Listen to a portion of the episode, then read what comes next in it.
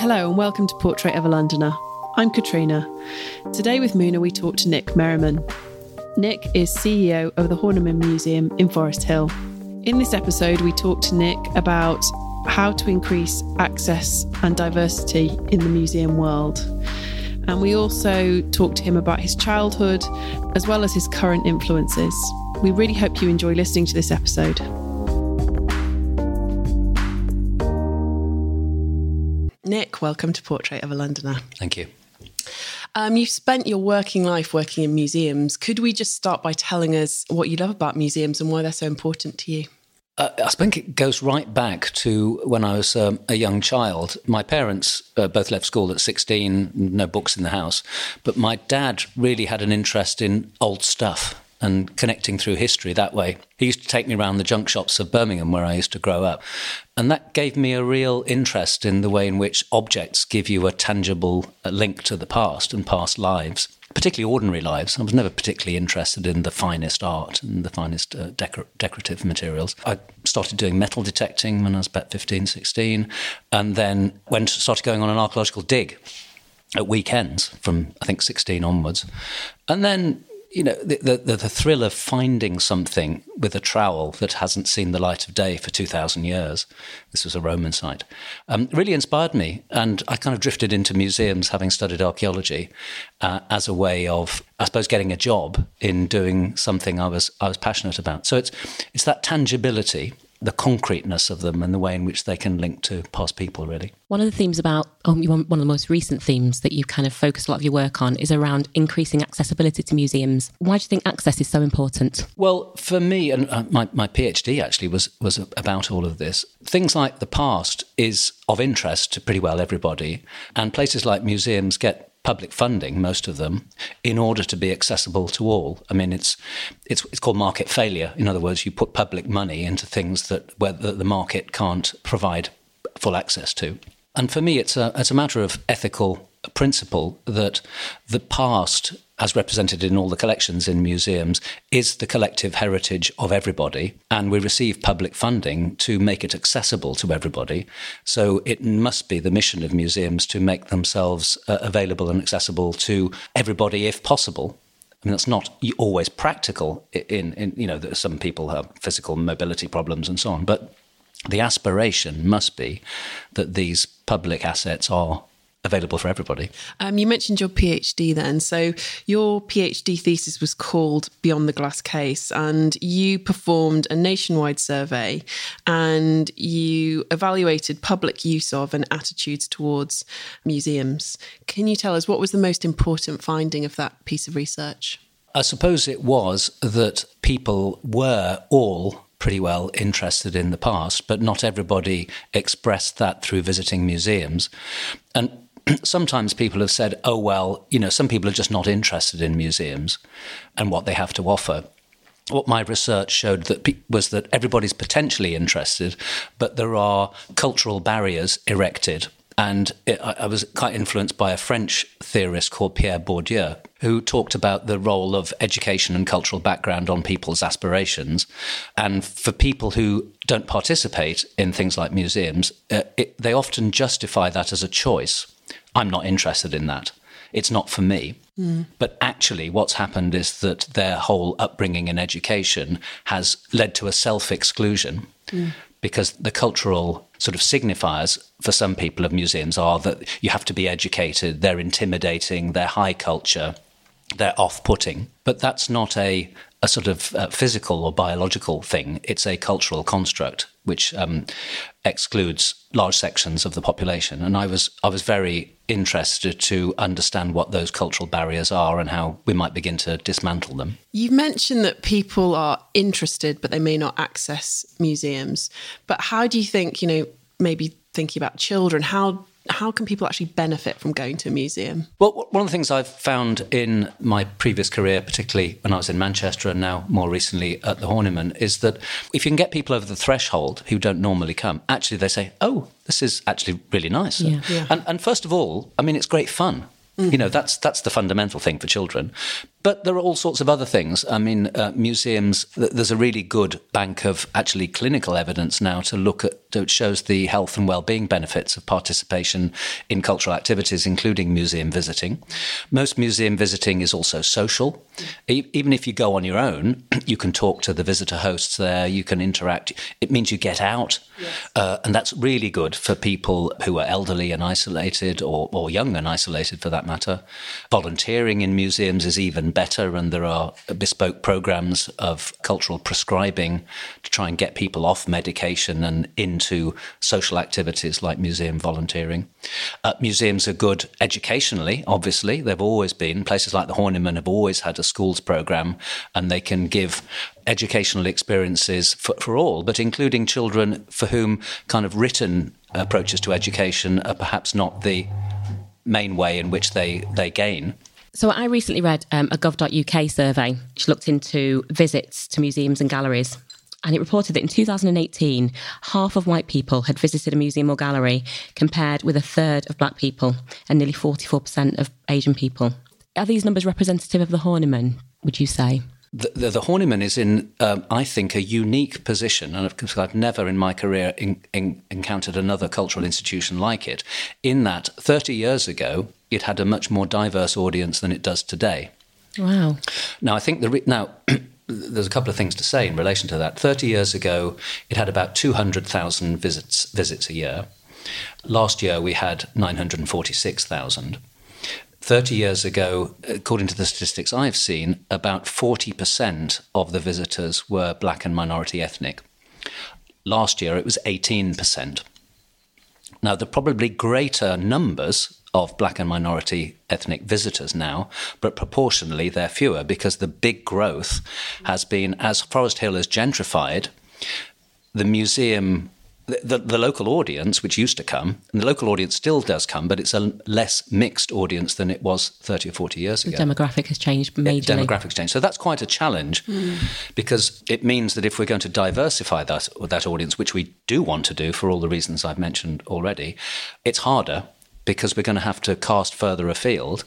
And of course, you've only ever got one hundred percent. So if we want to increase percentages of black and minority ethnic, then we're going to have to somehow decrease relatively other proportions of the of the audience, who are the ones who are keen to come.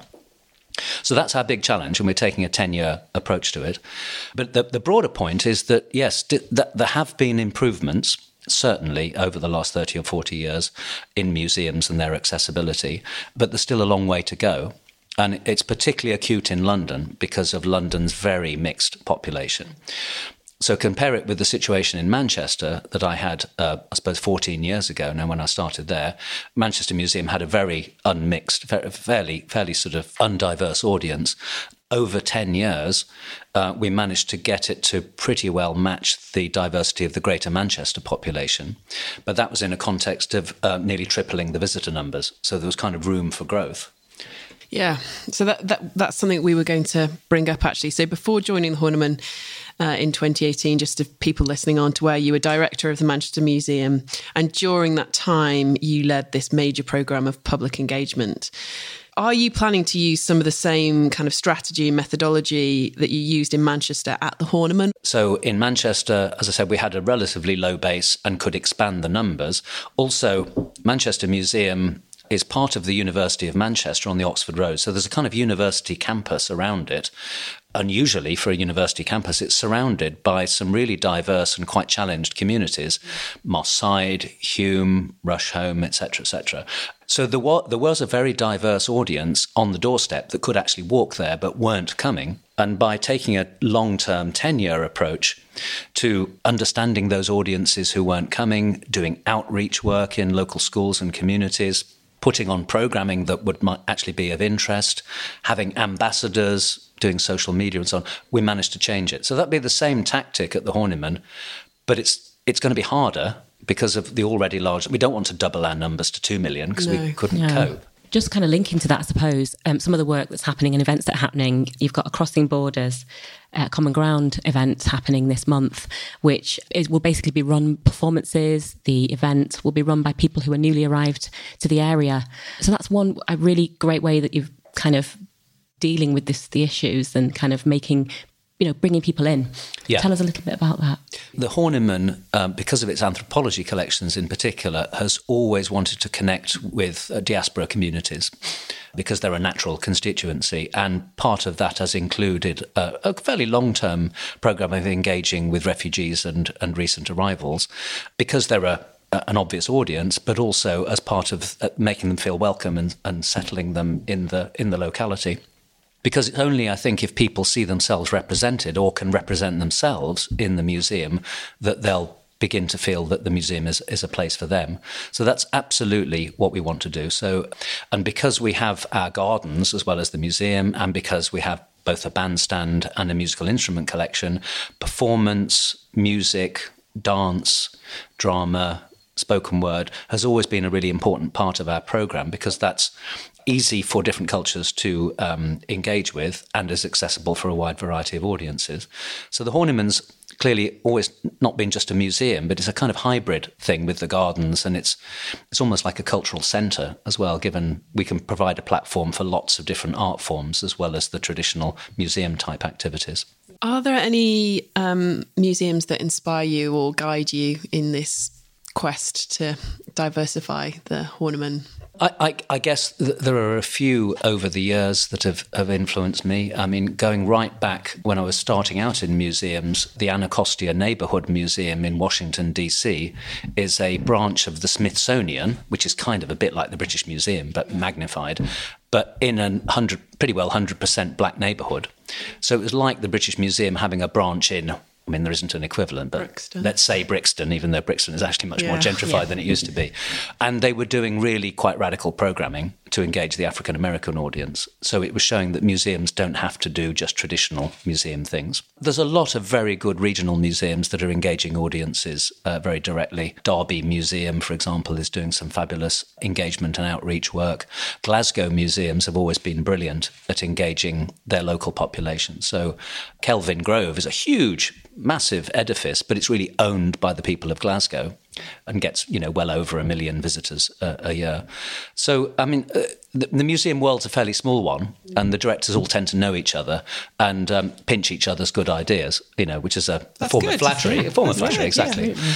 But I have to say, I mean, and I can still see this, say this being relatively new at the Horniman, the Horniman's always been very good at community engagement and, and audience development, particularly deep, long-term engagement with community partners in a way that can make a real difference to individual people's lives. So that, you know, our own history is a source of inspiration as well. I, you did touch on this earlier, but I'd like to go back a bit and talk a little bit about your um, upbringing and childhood. Mm. You grew up in Sutton Coalfield near Birmingham and you became a collector of glass bottles. What was it about collecting? Because it's quite an unusual thing for a young kid to uh, to be a collector of. What was what was the inspiration behind yeah, that? Yeah, well, uh, as I mentioned, I think it was kind of being able to spend time with my dad. It could almost have been anything, I guess. I just followed his interest because I, I think... I. I must ask him, but at some point he started taking me with him as he went around just picking up old bits and pieces. And then it became uh, a real passion of my own. So I didn't, I moved away from antiques into antiquities. And it was, I first went on a dig when I was, I think, fifteen in Castle Bromwich, which is a really unprepossessing part of Birmingham where there are car factories and things. And there was, but there was a medieval moated manor house being excavated. We didn't find anything really, but I really enjoyed just, you know, getting my hands in the dirt and connecting to nature, I suppose, as well, and being outdoors. And and also, actually, there was a kind of slight financial bit with collecting as well, because you can actually, I could actually make some money out of buying and selling bottles and bits and pieces like that as well. So when you when you're a kid with pocket money, that's quite attractive as yeah. as, as well. So you've mentioned your dad. How did the other members of your immediate family influence you? Not so much, I would say. I was the oldest of, of three. So in terms of my career, I don't think at all. Although it's quite interesting that uh, the three of us have all gone into the useless arts and culture as opposed to sort of financially sustainable activities like being in the law or something, which is what my dad wanted me to go into first of all. My mum was a housewife. I mean, she was she looked after us, uh, basically, and make sure we were clothed and fed and all that sort of thing. My dad was the one that was always out you know, he was out at work or out when, when I was quite young, he was playing rugby and so on, or he was out at junk shops. And I guess it was a way of just connecting with him because yeah. I saw my mum all the time, really. Well, yeah. we wondered, you know, looking at your career, whether just from a broader perspective, like it seems that you want to use your position in the, you know, to, to help people um, access things which you've been able to access that other people couldn't access. Was there anything else about your... you know, your early life, your immediate family that gave you kind of a feeling of wanting to serve people or help people in some way? Well, I think what what it what did dawn on me over time was how unfair it was that my parents, well, they'd left school at sixteen, but it wasn't really a choice because it was expected that they would go out and earn some money. But they're both perfectly intelligent people who, if they'd have been born a generation or two later, would have gone to university, I'm sure. But that meant their whole aspirations were relatively modest. And as I may have mentioned, there were no books in the house. We didn't go to museums. We didn't go to the cinema or to concerts or the theatre or anything like that. It was a very kind of constrained out, outlook. And that made me... And I was... The, the big difference for me was that when I was at my junior school in Sutton Coalfield, I was quite a bright kid. And one of my teachers said, oh, you should put in for the entrance exam of King Edward School in Birmingham, which was the sort of, you know, uh, high-performing school. Yeah. And at that time, if you passed the entrance exam, you, it was free, because my parents couldn't have afforded to send me to a fee-paying school. And that was the thing that opened my eyes academically, led me to want to go to university and study archaeology and all those sort of things. So I, I think the, the the abiding passion through my life, including the PhD topic, was to try and remove some of the barriers to access and achievement and aspiration that I experienced in my own my own family. And this is this is where the kind of going into the thesis and the kind of, yeah. you know, removing the barriers. And actually you've kind of dedicated the best part of your working life to Um, increasing accessibility for people who wouldn't necessarily ha- have those. Yeah, have those. yeah, that's been. Um, uh, I realise retrospectively that's been the thread going through my whole career. Yeah.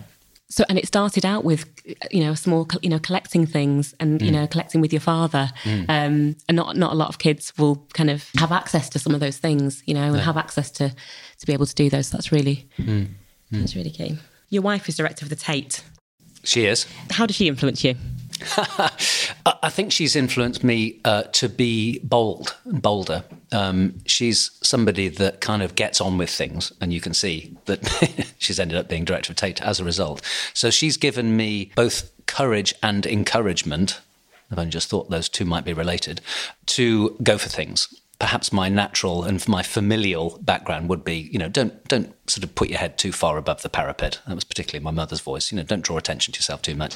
But she's kind of uh, made me uh, uh, get over that, I suppose. And we've been mutually, I mean, she's massively supported me in the development of my career, and we've tested ideas out on each other. So we've we've been, I suppose, mutually supportive. Does she um, influence some of the work that you're sort of doing with the Horniman, and kind of does she have a...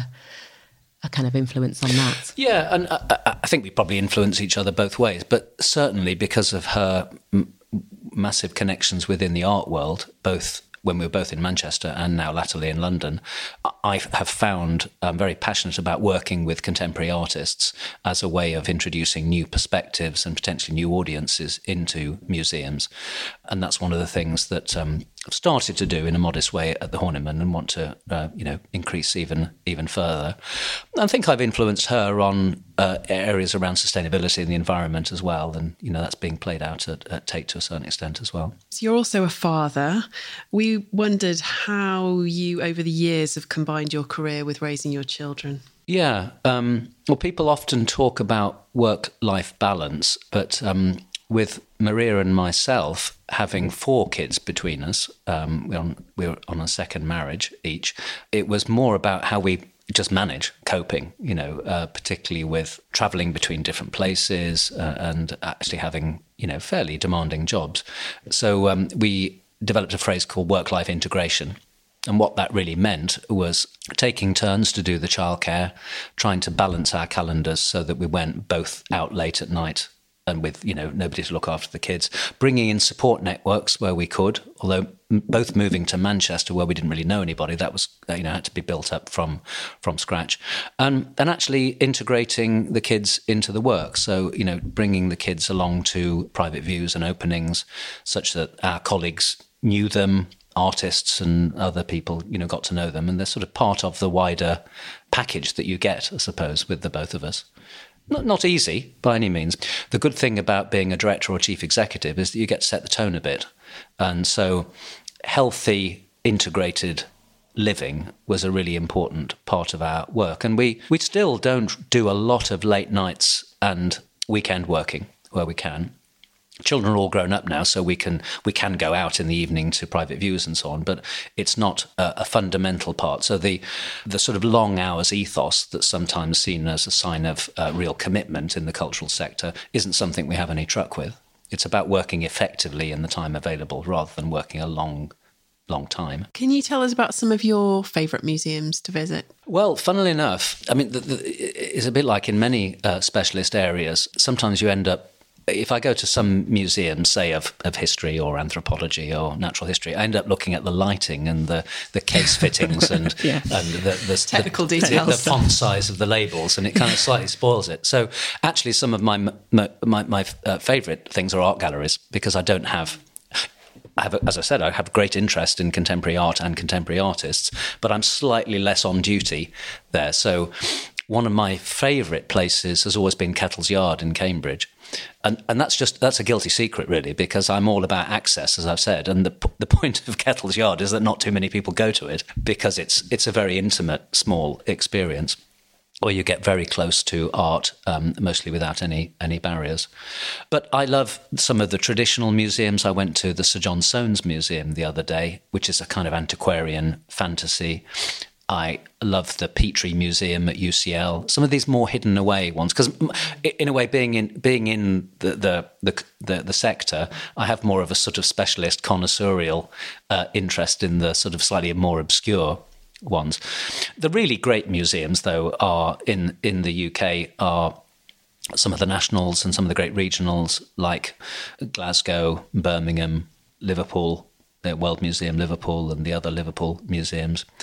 But there are some fantastic museums all over the world now. I haven't really travelled to China to see some of the big new ones, but the Melbourne Museum, which I went to a few years ago, was a brand spanking new, fabulous museum that integrates nature and culture and so on. So one of the big phenomena, I think, of the last twenty-five years has been the continued growth and expansion of museums as parts of the leisure and tourism, as well as the education and informal learning uh, sectors.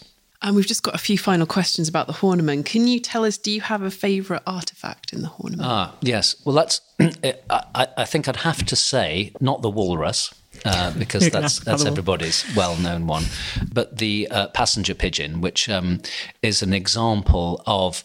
It, you may know that the passenger pigeon used to be one of the most numerous birds in the world, but and flocks used to take practically a day to go past in North America. It was what pigeon pie was made of, and the last one died in Chicago Zoo in the nineteen twenties because they were hunted to extinction.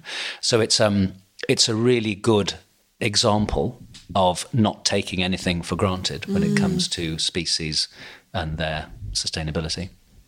I had another question about Lewisham being awarded Borough of Culture, and you're, you're a big part of the Horniman, a big part of um, working with the bid, um, and we'll be doing some work over the current over the next year. Can you tell us a little bit about the work you'll be doing with? Yeah, so um, we uh, helped Lewisham, as as did many other cultural organisations, uh, formulate their their bid to be London Borough of Culture next year, and we were absolutely delighted when yeah. they were awarded it. Yeah, fantastic. Well done. Well done. Well, it's credit to them rather than us, but um, uh, we're we're the biggest cultural uh, institution in the borough, so we hope to be playing quite a major role.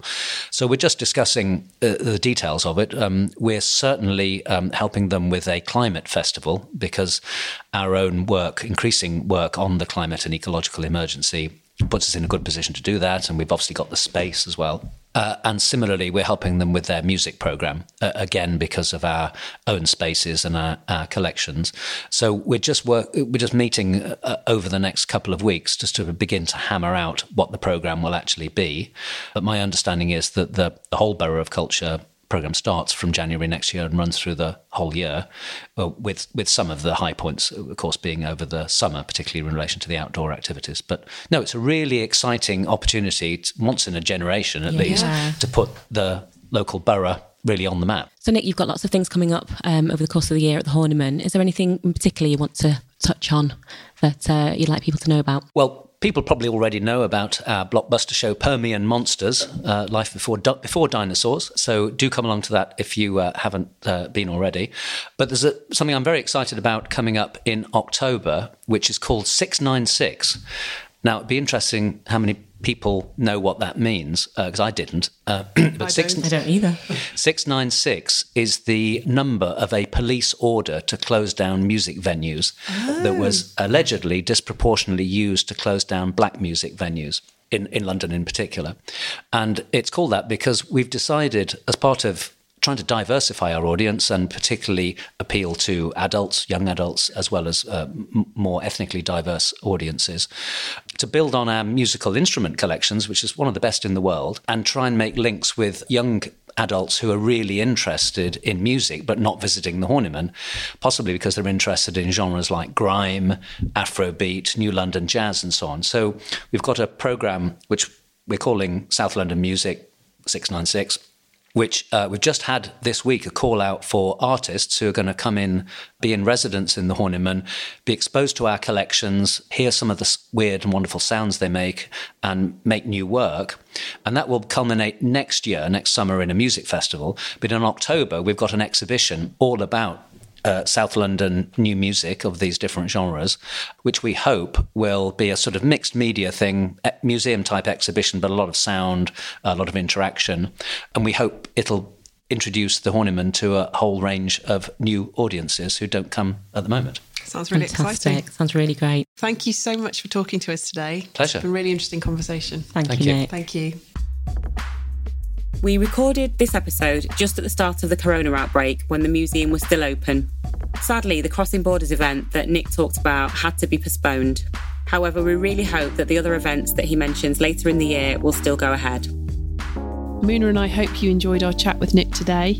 We were both so impressed by his deep knowledge of his subject and also his enthusiasm, particularly with wanting to engage with young people at the Horniman. What struck me from the conversation with Nick is his dedication to making the Horniman really accessible to people from all walks of life. And I think he's doing that really well by engaging local people and getting them to deliver workshops and, you know, be a part of the museum so that people see themselves in the spaces. If you want to find out more about the Horniman, please check out their website, and they're also on Instagram at Horniman Museum Gardens. If you have any comments, feedback or suggestions, we'd really love to hear from you. If you could rate and review, that would be really fantastic. And if you want to get in touch, we are on Instagram at Portrait of a Londoner, and we're on Facebook. And you can also email us, portraitofalondoner at gmail dot com. This episode was produced by Mike Swain. Thanks again for listening.